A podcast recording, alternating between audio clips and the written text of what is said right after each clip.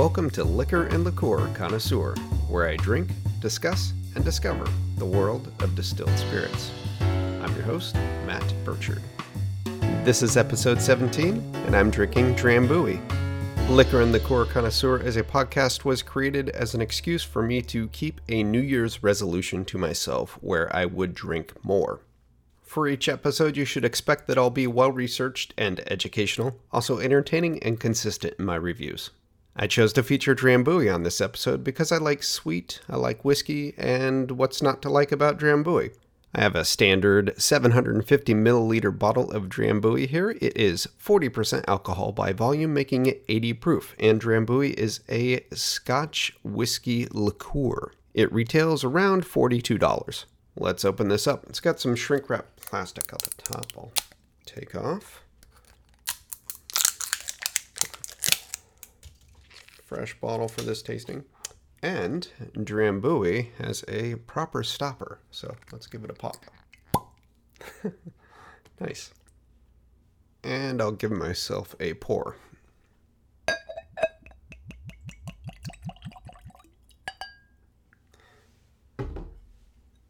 I'm using my trusty nosing glass for this tasting. It's a tulip shaped glass that allows the spirit to be swirled around quite easily. The aromas collect up at the top so you can get a good nosing of it. In the glass, it's a nice golden color. Looks like a whiskey. For the nose, let's try. oh, ah.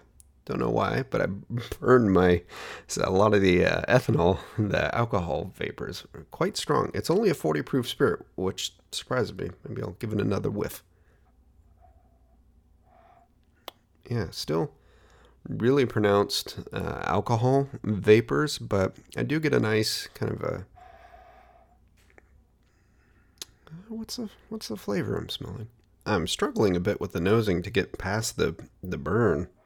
I swirled it up in my glass, and I don't know if I overly aerated it, but um, it's kind of settling down a bit, and I'm picking up some spice, and a little bit of honey, perhaps, but yeah, not a really pronounced nose.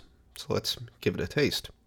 On the palate, you get honey flavors. It's very thick uh, from a mouthfeel standpoint, the heather honey listed on the label is pronounced. I also get a good kick of spice. I first registered this maybe as like a bit of alcohol or ethanol burn, but it's more of a spice, I think, actually flavored into the spirit. And then, I don't know, some other traces of some herbal elements, but it's very good in my opinion. It fits my palate profile. It's sweet. The the spice was unexpected though.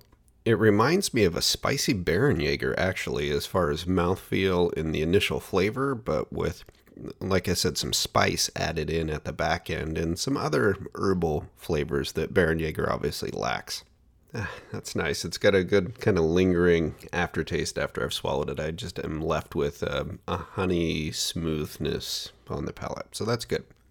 I'm eager to share the history and backstory of Drambuie with you. The bottle itself has around the neck it says since 1745. And then that's also on the front label. And then it says the Isle of Skye liqueur, a unique blend of aged Scotch whiskey, heather honey, herbs, and spices.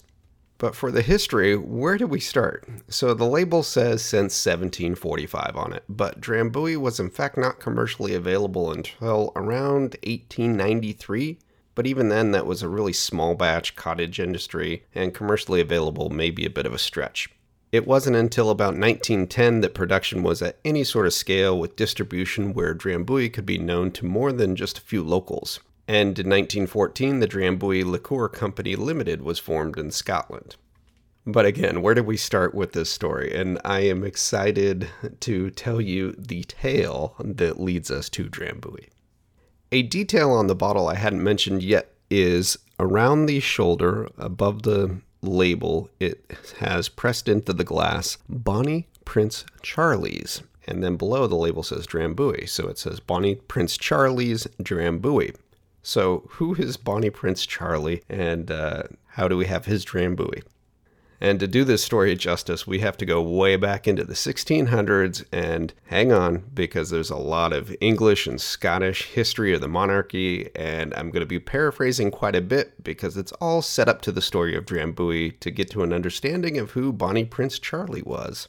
So, in 1685, James II, who was King of England, Ireland, and Scotland, converted to Catholicism when he ascended the throne vacated by his brother. In so doing, he declared that his subjects could practice whatever religion they wanted. James II had a son in 1688 named James Edward Stuart. He was a clear heir to the throne at the time. In the same year, Protestant and political allies who were fearing a loss of power under what was a new religiously free monarchy essentially staged a coup. They took an unprecedented step of inviting a Dutch Protestant, William of Orange, to invade and seize power. William of Orange, of course, did invade, and James II fled to France to exile the English Parliament, who had helped orchestrate the coup in the first place, then in 1689 declared that with James II fleeing to France, he had abdicated the throne. Thus, his son James Edward Stuart was no longer in line to be king. William of Orange takes the name William III, and he's declared King of England, Ireland, and Scotland, along with James II's daughter Mary, who William had married in 1677, who was thus declared Queen. So, yes, James II was ousted by his son in law. William and Mary ruled together for a number of years until Mary died, then William ruled alone until his death in 1702.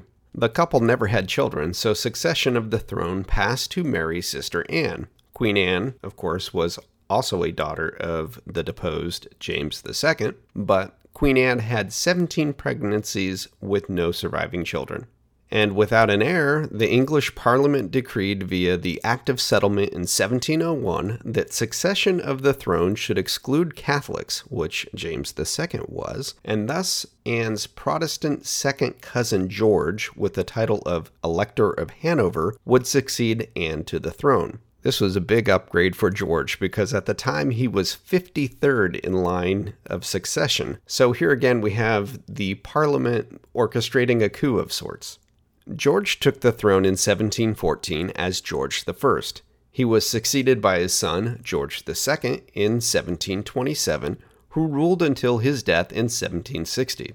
So, George II sat on the throne in 1745, the year listed on Drambuie's bottle, and trust me, we're getting to who Bonnie Prince Charlie was. Coming up. Okay, We've got King George II sitting on the throne of England, Ireland, and Scotland, though at this point it was a combined British Empire as the United Kingdom had been formed on George's watch. But let's rewind a few decades in the story. James II exiled to France in 1688. His son was James Edward Stuart. When James II fled to France, he left many loyal supporters who didn't necessarily view William of Orange, nay, William III, as their king. Divided along religious lines, many of these followers were known as Jacobites, and Jacobite coming from the Latin Jacobus for Jacob, so Jacobites were followers of King James. The Jacobite stronghold was Scotland, as the Stuart family, i.e., James II's family, had ruled there for more than 300 years since Robert II was crowned King of Scots in 1371. And bear with me, we're getting to Drambuie, I swear. So, the one time infant heir to the throne of England, Ireland, and Scotland, James Edward Stuart, had his father declared to have abdicated when he is not even one years old. Even though some of James Edward Stuart's sisters, i.e., Queen Mary and Queen Anne, did hold the throne through marriage, actually just through birthright in Anne's case, James Edward Stuart was cut out. He grew up in exile, but he still had followers and he was still considered royal. He married the Polish princess Maria Clementa Sobieska. I'm mispronouncing that, I'm sure, but forgive me. Anyway, she was the Pope's godchild, and in 1719 they were married via proxy. He was actually in Spain and she was in Italy after having escaped imprisonment in Austria. And there's more to this story. I invite you to go look it up, but I'm trying to get back to Drambuie. So the two of them obviously got together because in the next year, 1720, Princess Maria gave birth to Charles Edward Stuart none other than the Bonnie Prince Charlie. So much royal and political intrigue, but we're getting closer to Drambuie. Charles Edward Stuart grew up in Rome, where his father's court had been given residence by the Pope. This is probably because of the goddaughter connection with his wife Maria. As Charles grew, his good looks led to his common title of the Bonnie Prince Charlie. And Bonnie is an old English adjective for attractive, so the attractive Prince Charlie. In 1743, when Charlie was 23, he was given the title of Prince Regent. This gave him authority to act in his father's name. He didn't waste much time asserting himself using his father's royal station, and unbeknownst to his father, he raised an army of some 700 French troops, and using an old French man of war and a much smaller frigate, sailed to Scotland with his troops and a dozen companions with the goal of reclaiming the British throne for his father. En route, the man of war tangled with a British warship and was badly damaged and had to return to France, but the frigate carried on with the Bonnie Prince aboard. They landed on the Scottish Isle of Ursay in July of 1745. He continued on to the mainland, expecting to raise a Jacobite army from the Scottish supporters. Many of the Scottish Highland clans did still favor the Stuart family over the Protestant rulers, King George II at the time, and Bonnie Prince Charlie mustered up a purported 1,300 men to start what became known as the Rebellion of 45. He was successful in capturing Edinburgh, though the British retained the castle. Additional small skirmishes were won as he headed south, gaining followers and commanding some 6,000 men at this point. George II recognized the threat to his throne, though, and his son, the Duke of Cumberland, led six battalions of foot soldiers and nine squadrons of crack dragoon, which are just mounted infantry, but dragoon sounds a whole lot more menacing. This force sent by George II far outnumbered Bonnie Prince Charlie's army. Unfortunately for Charlie, he couldn't muster the support of English Jacobites, and he was forced to retreat when the two armies met. Charlie and his men were pursued by the Duke of Cumberland. Charlie fought his last battle in April of 1746 in what became known as the Battle of Culloden. Charlie had about 5,000 men who were exhausted, demoralized, and had a bad tactical position on the battlefield. The Duke of Cumberland, however, had fresh troops numbering some 9,000. Charlie lost, and the Duke was brutal, slaughtering as many of Charlie's men as possible, earning the Duke of Cumberland the nickname the Butcher. Bonnie Prince Charlie escaped the fray, but with a bounty on his head equal to some 19 million US dollars today. And the penalty for helping him was treason and death, but not a simple death. It was by hanging, drawn, and quartered.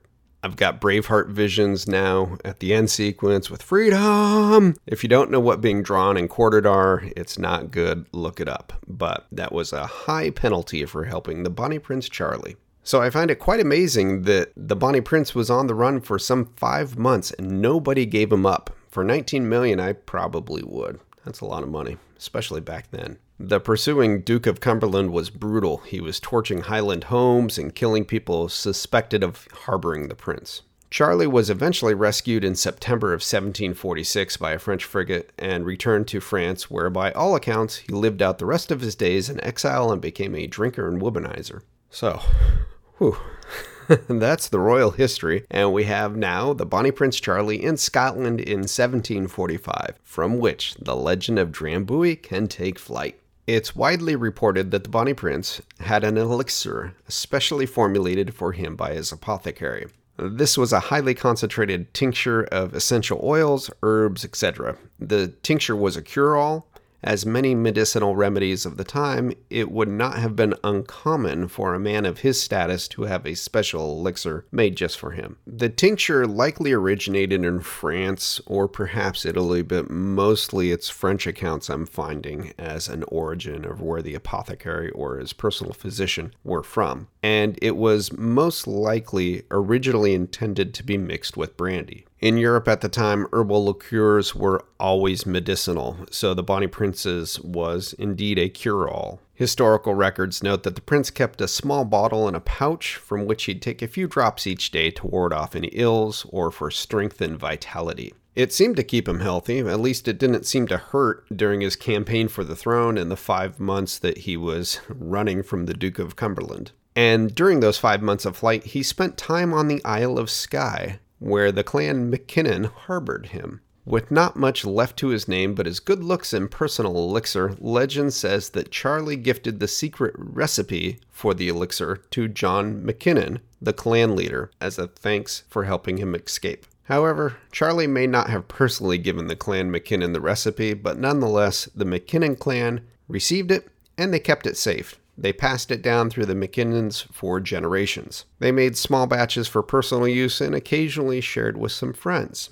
And one such friend was a man named John Ross, who ran the Broadford Hotel on the Isle of Skye. Mr. Ross persuaded the McKinnons to give him the recipe, and he proceeded to make a batch of the family liqueur to serve at the hotel. This was around the early to mid 1870s, about 125 years since the Bonnie Prince Charlie bestowed the elixir recipe upon Clan McKinnon. John Ross's son, James Ross, took over the hotel from his father and reportedly improved or formalized the recipe for the elixir. The elixir was mixed by James Ross and his wife Eleanor, and they used it to flavor whiskey, adding sugar, honey, and glycerin to the mix. One or two of the hotel patrons, though unnamed, are credited with naming the elixir, declaring it to be Andram Budesh, which is Gaelic for the drink that satisfies. The anglicized version of this is Drambuie, and in 1893, James Ross registered a patent for the name Drambuie. It's said that James Ross and his wife Eleanor made small batches to be sold to locals at the hotel. Unfortunately, James Ross died in 1902, and his widow Eleanor ended up selling the hotel and moving to Edinburgh in 1908, where her children lived. One of Eleanor's children knew a man named Malcolm McKinnon who worked for Macbeth and Sons, a whiskey blender and wholesaler. Malcolm McKinnon was unrelated to Clan McKinnon, who had been guardians of Drambuie. It was just coincidental that was his last name. However, with Malcolm's connections in the whiskey trade, he knew a good thing when he tasted it and struck a deal with Eleanor to produce and bottle Drambuie for sale in Edinburgh. It was during this time, around 1908 to 1910, that the legend of the Bonnie Prince Charlie and the Isle of Skye was linked to Drambuie, with it being featured in advertisements for the liqueur. By 1914, through various dealings, Malcolm McKinnon became the sole owner of Drambuie and formed the Drambuie Liqueur Company Limited.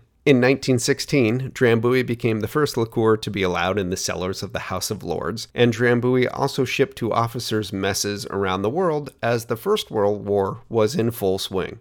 Heck of a time to start a liqueur company, it seems. But Drambuie survived the war, found an export market, survived prohibition in the US, survived another world war, and was always made according to the secret recipe in and around Edinburgh. Drambuie was a family affair for a century. Malcolm McKinnon's wife Gina played an integral role, from personally collecting and concocting the herbs and oils to make the essence in the early years to later serving as chairman of the firm in the 1960s. Family was heavily involved, with brothers, children, husbands, and wives all being involved throughout the generations. Gina McKinnon became a brand ambassador of sorts. Later in life, she traveled constantly promoting Drambuie. She was awarded the Order of the British Empire in 1964 for her contributions to the British export market. In 2014, William Grant and Sons, another family-owned Scottish company who are also owners of Glenfiddich and Tullamore which I featured on episode 10, acquired Drambuie for about 100 million British pounds. And as far as I know, they haven't really changed it. but man, what a history. What a history to get to Drambuie, the Isle of Skye liqueur since 1745. So, how's Drambuie made? Well, Drambuie is made with Scottish whiskies, so Scotch, that range in age. Prior to William Grant and Sons buying them, Drambuie apparently held as many as 71,000 casks of maturing whiskey, which they had purchased as new spirits and aged themselves. I assume William Grant and Sons acquired this stockpile along with the purchase of the brand, but I can't be sure. Added to the Scotch whiskey, the secret herbal essence, a highly concentrated tincture, the kind of Bonnie Prince Charlie's secret sauce, so to speak. Uh, this recipe has remained unchanged since 1908 when Malcolm McKinnon perfected it in Edinburgh. The essence is added to the Scotch whiskey to give Drambuie its flavor. It's said that this essence is highly concentrated and it just takes a small, small amount to a large volume of Scotch to flavor appropriately. Some sugar and heather honey is also blended in along with a touch of glycerin to help bind the flavors and add mouthfeel. At least it was prior to 2014. Not sure if William Grant and Son production includes that, but prior to them acquiring the brand, that's how it was made. I trust though William Grant and Sons, a storied Scottish spirits family in their own right, they're going to be good stewards of Drambuie. They didn't buy it to change it, I'm sure. Today, only three people know the recipe, one of whom personally mixes each batch of Drambuie essence. So it's still a closely guarded family recipe. Just a different family has it now. Also, William Grant and Sons publishes nutrition information for Drambuie, and the notable thing is that an approximate one ounce pour, which is 30 milliliters to be exact, has just shy of 110 calories. My guess is it's the sugar. Okay, so what do you do with Drambuie? How do you drink it? What's it good for? I'd hazarded guess that if you've had Drambuie before, you've had it in a Rusty Nail. The Rusty Nail is the one and only Drambuie cocktail. They're pushing the Drambuie Collins now, but I don't think many bartenders would know what that is. They'd make you something like it, but the Rusty Nail, anybody's going to be able to pour for you. And the Rusty Nail is dead simple. It's equal parts Drambuie and Scotch whiskey of your choice, served with a twist. Some people have said that a rusty nail is just a way to dilute your Drambuie or adulterate your scotch. I prefer mine separately. Drambuie is also recommended to be served on the rocks. So, in summary, what do I think of Drambuie? Well, I'll be honest, I did not expect to have such a royal tale of intrigue looking into this spirit. That surprised me, but it is kind of this tale that I could see playing out where Bonnie Prince Charlie tries to reclaim the throne that was stolen from his father. Uh, whether or not the legend is true, who knows, but we have this herbal, sweet Scotch liqueur to thank and I think it's pretty good. I honestly, it's not my favorite. The spiciness is a little a little much for me, but it does have a good flavor and I will definitely enjoy this bottle, but it won't be my first go-to. So that's going to do it for this long episode of Liquor and Liqueur Connoisseur. Hope you enjoyed the history. I'm your host, Matt Burchard. Please subscribe and share. Show notes are on Liquor and Liqueur Connoisseur. You can also find the show on Apple Podcasts, Spotify, anywhere you get your podcasts. The show is on social media. I'm active on Facebook and Instagram. Please leave me your feedback, get in touch. And if I mispronounce some Gaelic words, which I most likely did, please correct me if you're a native Gaelic speaker. And as always, thanks for listening.